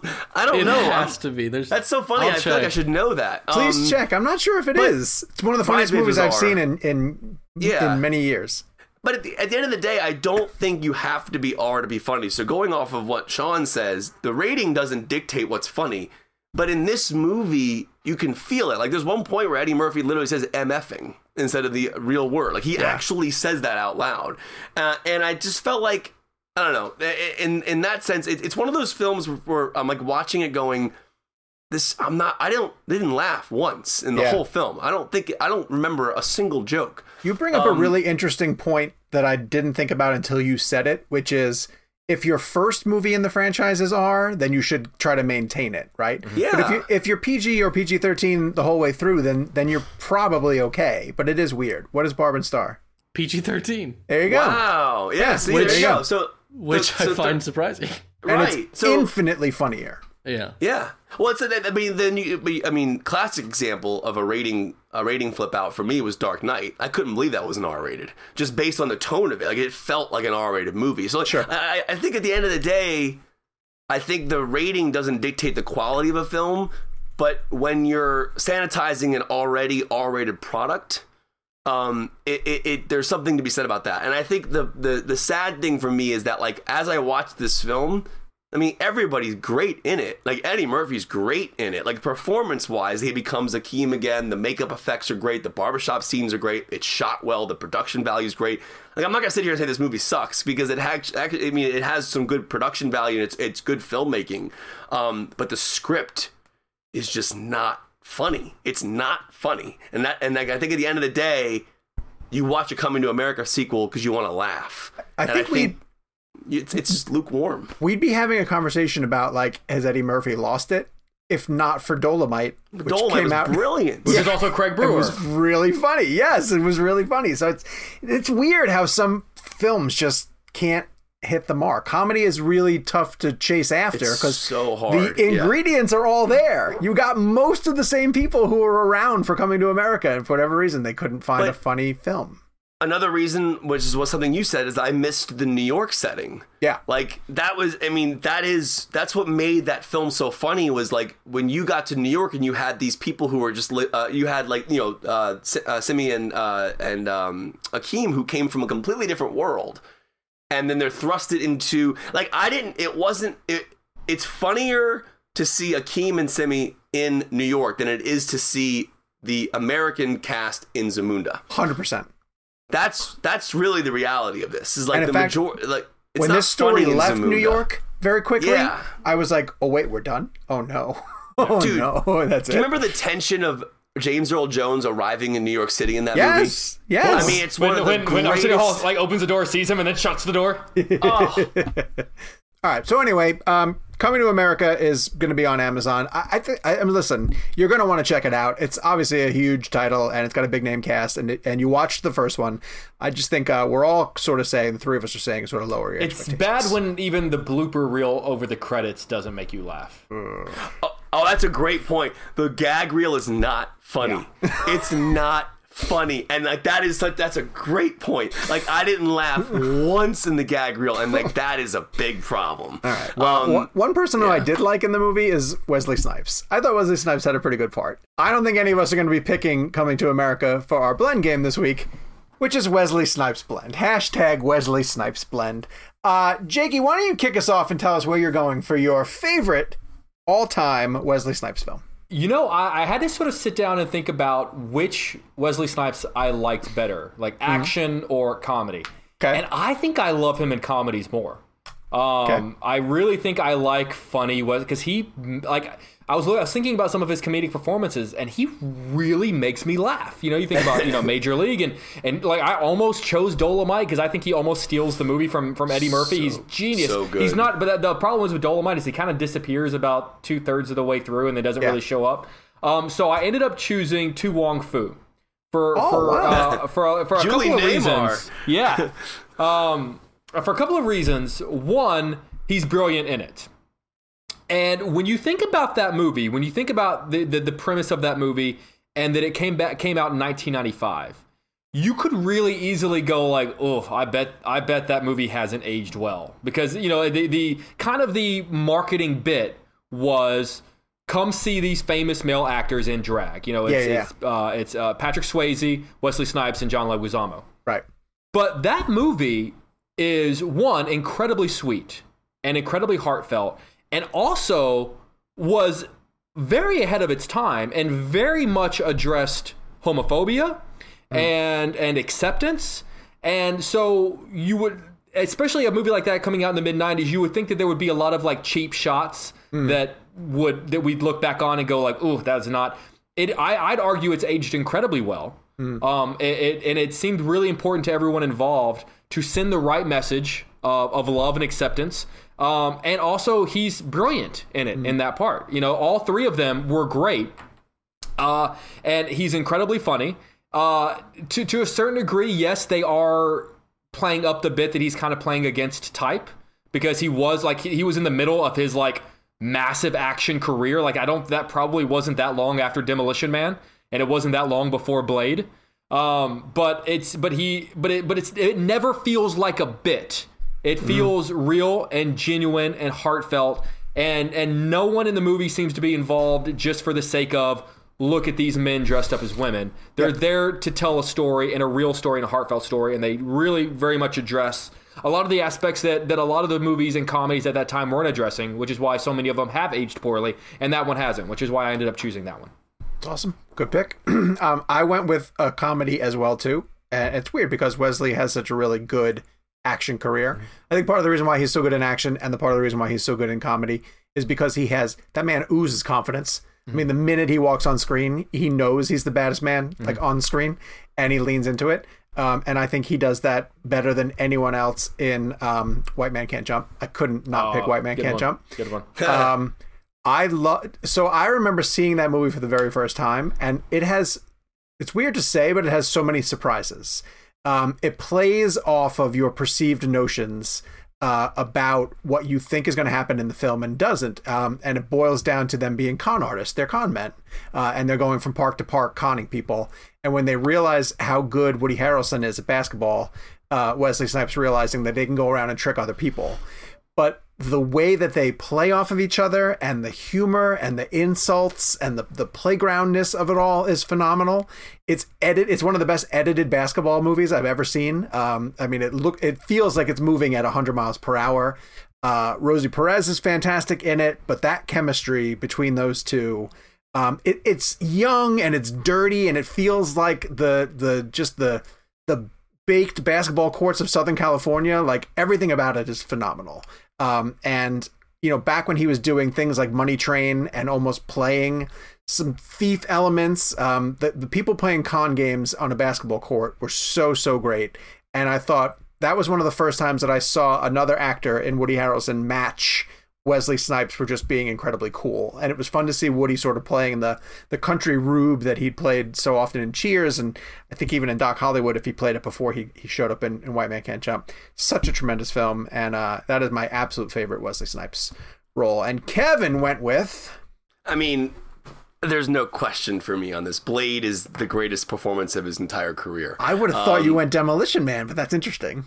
I love Demolition Man because of the Taco Bell bit, but uh, Demolition Man is such a it's such a um, a dueling performance. Though Demolition Man does have one of the greatest one-liners of all time when um, when uh, uh, Wesley Snipes is like frozen and then then Sylvester Stallone says heads up and then comes down and kicks his head off. That was really good. Um, but the uh, Blade blew my mind when I was a kid. Um, I also don't think people realize how like that was a really big deal that that film came out it was R rated. It was it was it was awesome like that before all the major MCU superhero uh, uh, vibe that we're in now. Yeah. there was an R rated Blade film which was insane, and it was Stephen Dorff was fantastic in it. Um, I was so obsessed with Blade that I uh, Blade 2 came out on my 17th birthday. It was actually the first R-rated ticket I could ever legally buy. I never Oh, felt that's more, fun. I never felt more proud in my life. Like I was I got out of school and went up because this at the same movie theater that I was working at was the AMC in in in um, Hampton Roads. They wrote me up for sneaking into R-rated movies when I worked there. Um, I got written up for sneaking in or uh, sneaking into Shadow of the Vampire. Um, I'll never forget it.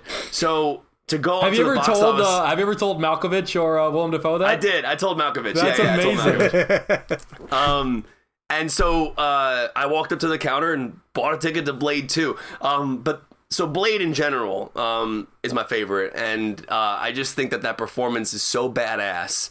His line delivery with Christoph Kris Kristofferson is so perfect. Um, the some um, some MFers are always trying to ice skate uphill is one of the greatest lines ever. Um, oh my god!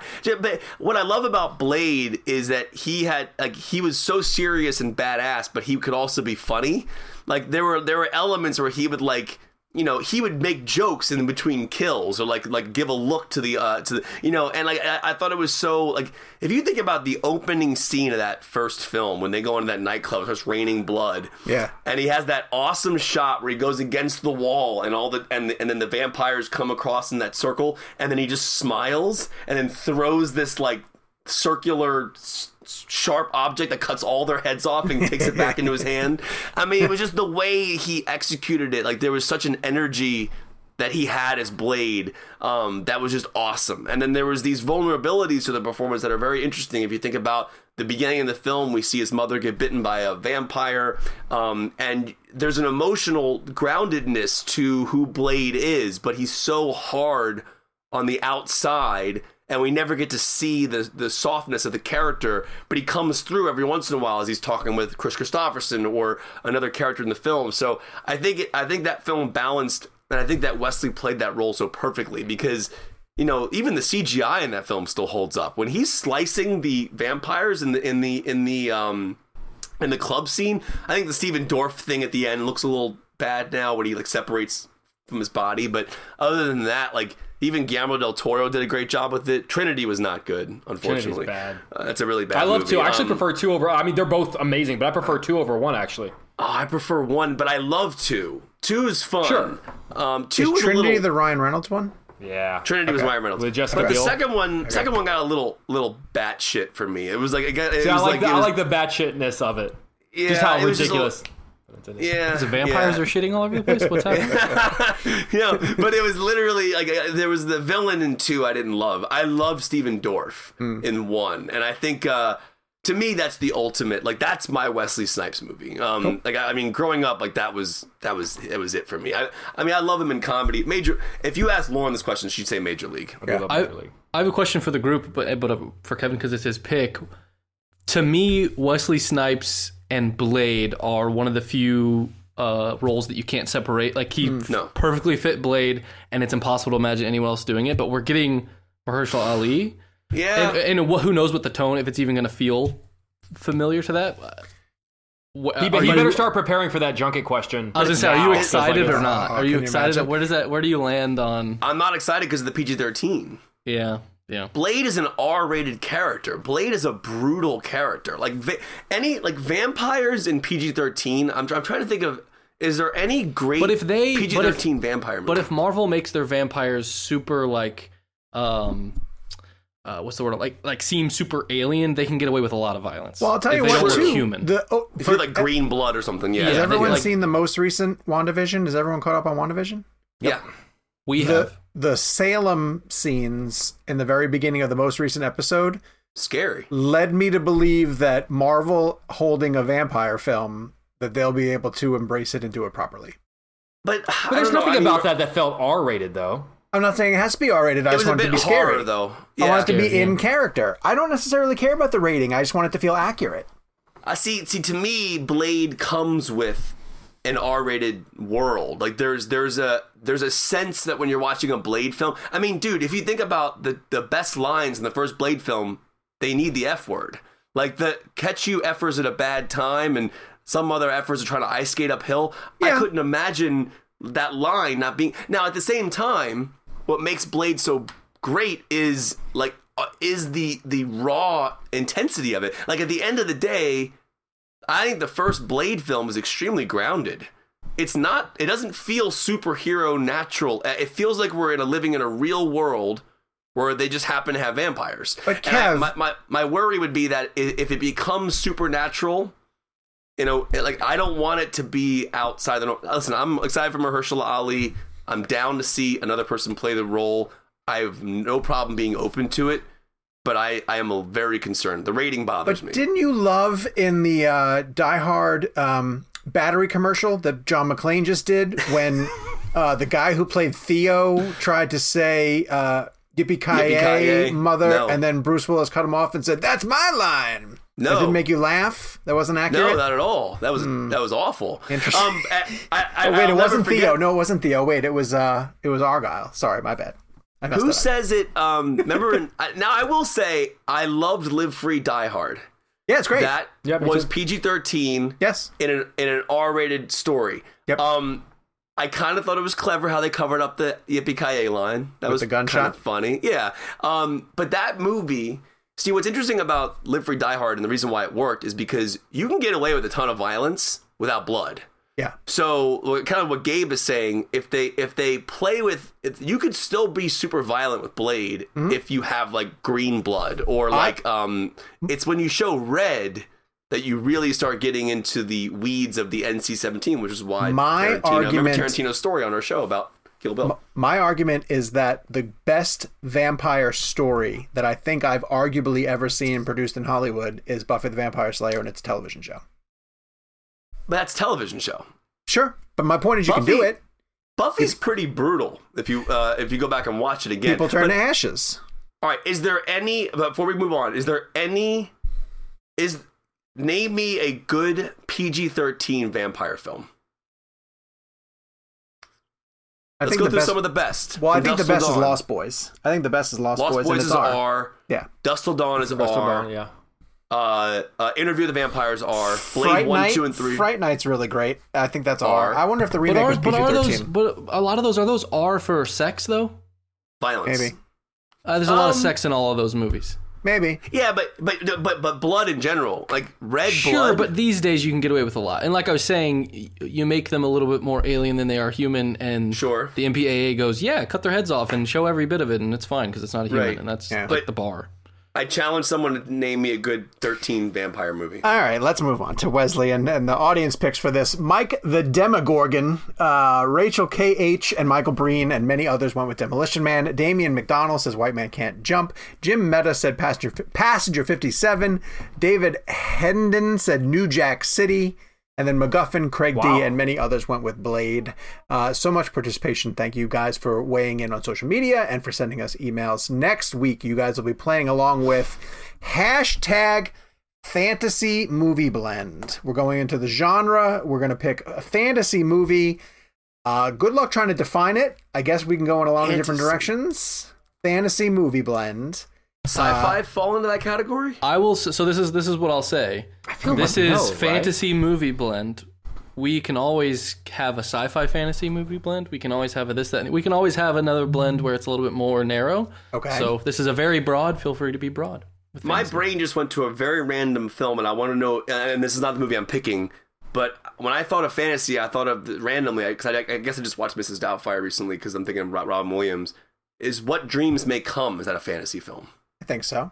I would I would argue if you wanted I to like make that that, case, That's a you could beautiful make that movie. case. Find out next to. week if that's his pick. It is really that's not well my pick done. at all. I, I was just, it was just, I just immediately, I was like, You ruined the cliffhanger, Kevin. or is it? I saved it. There it is. Well, in addition to uh, playing along on social media, you can email us at reelblend at cinemablend.com, and that is where True Broadway Boy uh, sent us their review this week uh, that says, Incredible podcast. This podcast is such a fun ride that you will not ever want to get off. I had been familiar with Jake and Kevin from their YouTube interviews for years and literally stumbled on this podcast a couple of months ago and binged my way through the show. I'm so glad I did because I love the guys' commentary, interviews, and behind the scenes look at the industry. I was recently very fortunate to interview Sean for my podcast, and he was such a delight. And I felt incredibly blessed to have him on my show to represent ReelBlend. Seriously, if you love film, or just the entertainment industry, you will love this podcast and make it part of your weekly routine. Thank you, Sean, Jake, Kevin, and Gabe, for all the joy that you bring to our lives. Thank you so much for that review. Good review. True Broadway boy, boy that was I fantastic. also had Sean on my podcast.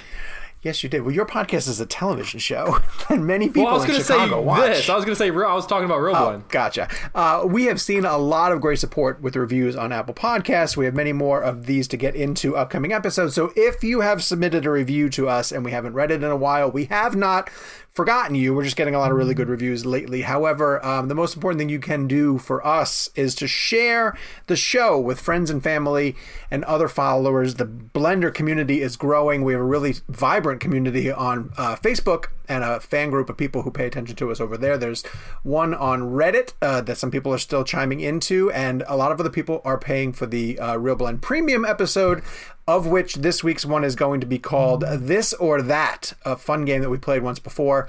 And Gabe has a couple of questions lined up for us to do from the DC version of this or that. So we're going to go record that episode right now. And if you are a premium subscriber, you will get it on Monday. Until we are back with a new episode next week. Do we know who we're getting next week, Gabe? Do we have a guest lined up? yet? Uh, we have the director of Coming to America.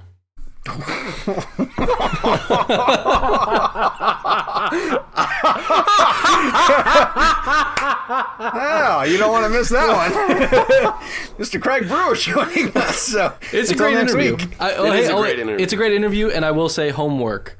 Uh, it is spoiler filled. So if you if you want to watch Coming to America, the number two America, um, To America. without spoilers, That's watch it this funny, weekend uh, before really we get to the interview. We Gabe, just please shit all tell over me that- movie. please tell me that uh, in our uh, this or that, there's a question of Snyder or Whedon. Subscribe to find out. Okay. All right, we'll talk to you guys next week. Larry Cra No, not that's sorry. That's for the, Yes! that's for the premium. Success! QB. QB! And also Larry Crowne. As humans, we're naturally driven by the search for better. But when it comes to hiring, the best way to search for a candidate isn't to search at all. Don't search, match with Indeed. When I was looking to hire someone, it was so slow and overwhelming. I wish I had used Indeed. If you need to hire, you need Indeed. Indeed is your matching and hiring platform with over 350 million global monthly visitors, according to Indeed data, and a matching engine that helps you find quality candidates fast. Ditch the busy work. Use Indeed for scheduling, screening, and messaging so you can connect with candidates faster. And Indeed doesn't just help you hire faster. 93% of employers agree Indeed delivers the highest quality matches compared to other job sites, according to a recent Indeed survey. And listeners of this show will get a $75 sponsored job credit to get your jobs more visibility at Indeed.com slash podcast. That's Indeed.com slash podcast. Terms and conditions apply. Everybody in your crew identifies as either Big Mac Burger, McNuggets, or McCrispy Sandwich. But you're the filet fish Sandwich all day. That crispy fish, that savory tartar sauce, that melty cheese, that pillowy bun. Yeah, you get it. Every time. And if you love the filet of fish, right now you can catch two of the classics you love for just $6. Limited time only. Price and participation may vary. Cannot be combined with any other offer. Single item at regular price. Ba-da-ba-ba-ba.